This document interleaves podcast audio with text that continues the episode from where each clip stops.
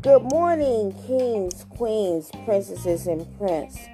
Today, it is day number fifteen on our Fruit of the Spirit series. And we're looking at number four, fruit, which is patience. And as we look at patience, I just want everyone to reflect on, I will get us through. I will get us through. And we're not talking about a human being getting you through. We're talking about Jesus. The scripture that we want to use as focus is Isaiah forty-one, verse thirteen. For I, the Lord your God, hold your right hand. It is I who say to you, fear not, I am the one who helps you. There's a saying that I learned probably when I was learning nursery rhymes, and it goes like this. If you're white, you're right. If you're bright, you might. If you're brown, stick around. If you're black, get back. This sounds really crazy to a lot of people, but to the black and brown community, this is something that you had to learn. I say this as a reminder that this rhyme still rings in most black and brown people's inner spirit on a day-to-day basis. As my black meets others before the rest of me, the covert of messages are silent, but they're very, very loud. And it's been going on since as far back as sixteen nineteen. Right now, because of modern advancement in technology, such as the cell phones, compact digital recording devices, we have been able to surface the real demons of this country. The descendant of the slave master hasn't died out. In fact, they've exchanged the sheets for suits. But praise God for being our refuge in the mud of things. Here in this reflection, I want you to hold up your head. Rise up. Hold your head up high. Stand in assertiveness. And while it's muddy, don't lose your ground. We're a people that have been traveling through ugly since Pharaoh. Let my people go. That's us too. Slavery only told us Ellis Haley's family story. Slavery has a lot of holes, and they're powerful. What's worse is that the Bible is not necessarily complete for us. We're given what we think is complete. However, there's lost books. My cousin wrote a book called The Last Baroon, where she interviewed the last living slave. She told me, she's told us in the book that everything was stripped. Our language, religion, culture, et cetera. Everything about us was considered wrong. However, we're the ones who built this country and for free, but we're wrong. My thoughts on this, if you need something done right, we don't go to the mediocre or the bottom of the barrel to get things done. That would be an ultimate disaster and a waste of money, time, and, and effort. To get things done right and to be effective, one has to go to the best. Well, Africa is full of kings, queens, princesses, and prince. Knowledgeable people. These are were a part of the people that were eventually enslaved. But we have help and refuge in all of the current muddy waters. Remember the I will promises of Jesus.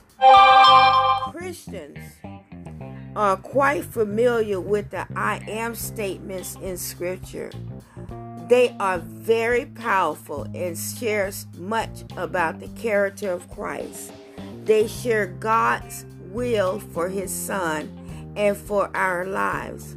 Along with these powerful statements, we can discover the I will statements of Jesus.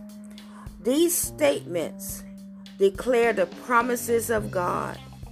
Throughout the New Testament, Christ makes many promises. He often surfaces these promises by saying, I will. There are over thirty I will statements in the New Testament. Did you know that? Each one stating a beautiful promise from the Lord, and that's for us. While we can't discuss all of the Christ's promises, I want to share just a few with you of the promises. I have six, but I think I'll probably do maybe two or three, or maybe all six.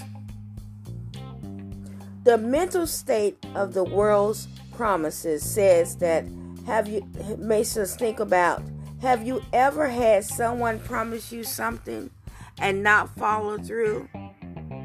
Big or small, when someone breaks a promise, a slew of emotions journey through our heart and our mind. This makes us consider why we put so much power in a promise. Why do we feel angry or disappointed when someone makes us a promise and then they break it? To answer these quest- those questions, we must consider what a promise really is. It is not just empty words out of a person's mouth. It is not meaningless text on a sheet of paper. A promise, on the other hand, is a commitment, and it is meant to be taken seriously. I'm going to let you meditate on that for a couple of seconds. Promises are hard work. When we promise something, we may have to rearrange schedules or say no to other opportunities that come up. The message of a promise is an affirmation of love, respect, friendship, and human connection. It says, someone cares about me. Since the beginning of time, people have been making promises. Promises hold value. Promises hold importance in a society, and when we break them, others don't seem to like it at all. But what about Jesus' promises when he says, I will? Now look at this. Jesus knew the importance of a promise. He knew what they meant to the Christian. The I will statements of Christ declare many promises, but I want to share six of these with you. These are statements and assurances for our Savior that we can count on. We can never back down. Well, he can never not back down on any of these promises. So, number one, salvation. The first promise we will discuss comes from John chapter six, verse thirty-seven, and again it's discussed in Revelations chapter three, verse twenty. And that's just for your study. In both verses, Jesus is letting his children know that if we come to him, he will dri- he will never drive us away. In Revelation, Christ is speaking to the church of, I'm going to mess up this word, but Laodicea, Laodicea, and promises that anyone who hears his voice and opens the door will receive him and eat with him. Let us remember that John six, verse thirty-seven says, all those the Father gives me will come to me, and whoever comes to me, I will never drive away. That is so powerful. Why? Because these verses share the promises of salvation. And you must keep that in your spirit. Christ is clearly saying that he will take us in and care for us. He will give us new life and save us from an eternity in hell. When we are in the hands of God, we cannot be plucked out. Let me say it again. When we are in the hands of God, we cannot be plucked out. When we accept the gift of salvation, we can never, ever lose it. So don't listen to the messages in your mind and the naysayers. You cannot lose your salvation. Usability is number two. One of the biggest complaints I hear from Christians is that they are too old or not smart enough for Christ to use. Who told you that? Who you been talking to? When Christ calls you to something, he already knows your strengths and your weaknesses. And don't you know he knows your age? He knows what you're capable of. Christians can be hard on themselves and prevent the full blessings of God from being revealed. Before I began doing what I do, I never thought I could be a help to someone. I even caught myself saying, I don't know about that. I just don't know. But God told me in his word, and in my, he put it in my spirit, come, follow me, and I will make you fishers of men. He does not say, follow me, and I will assign you tasks you think you can do. He doesn't say that. And that's something that we all should look up.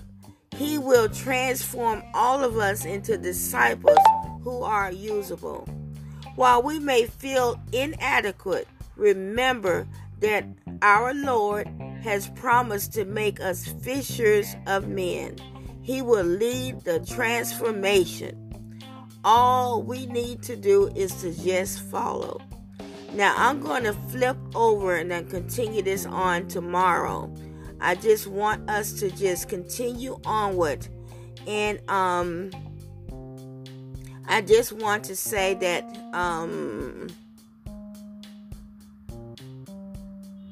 Jesus says, I will come back. And that's another promise.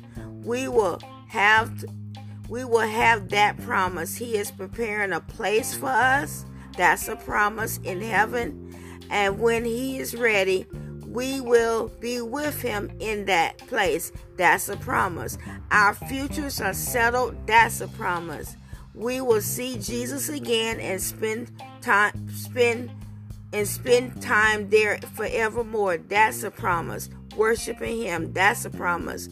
We have peace knowing we have a home being prepared by Christ and that he will come for us. That is definitely a promise. In our study, know that in our patience, the I will will get us through everything that we have going on, the muddy waters, the craziness of the day, and everything. In our study of Scripture, I have learned that Christ was not just making general promises to us, but he was making himself known and declaring that when we follow him, we will never, ever be alone. We will always have his love and guidance. He can and desires to use us and give us rest when we need it. We are promised the full blessing of God because Jesus said, I will. So today, please rise, kings, queens, princesses, and prince. Continue to be hungry for God. Continue to seek after God. Continue to have a passion for spiritual things. And continue to try to please God, being a work in progress despite our failures. rise with compassion and love. No judgments here. Rise. Remember, salvation is a daily process, and it is individual. Today, as we rise, let's pick up our cross and let Jesus be the way to health, love, joy, peace, forbearance, kindness, goodness, faithfulness, gentleness, and self-control. And in closing scriptures, fear not, for I am with you. Be not dismayed, for I am your God. I will strengthen you. I will help you. I will hold you with my righteousness, righteous right hand. And be strong and courageous. Do not fear or be in dread of them, for it is the Lord your God who goes with you. He will not leave you nor forsake you. Rise again, my people. In this reflection, we're still a person after God's own heart.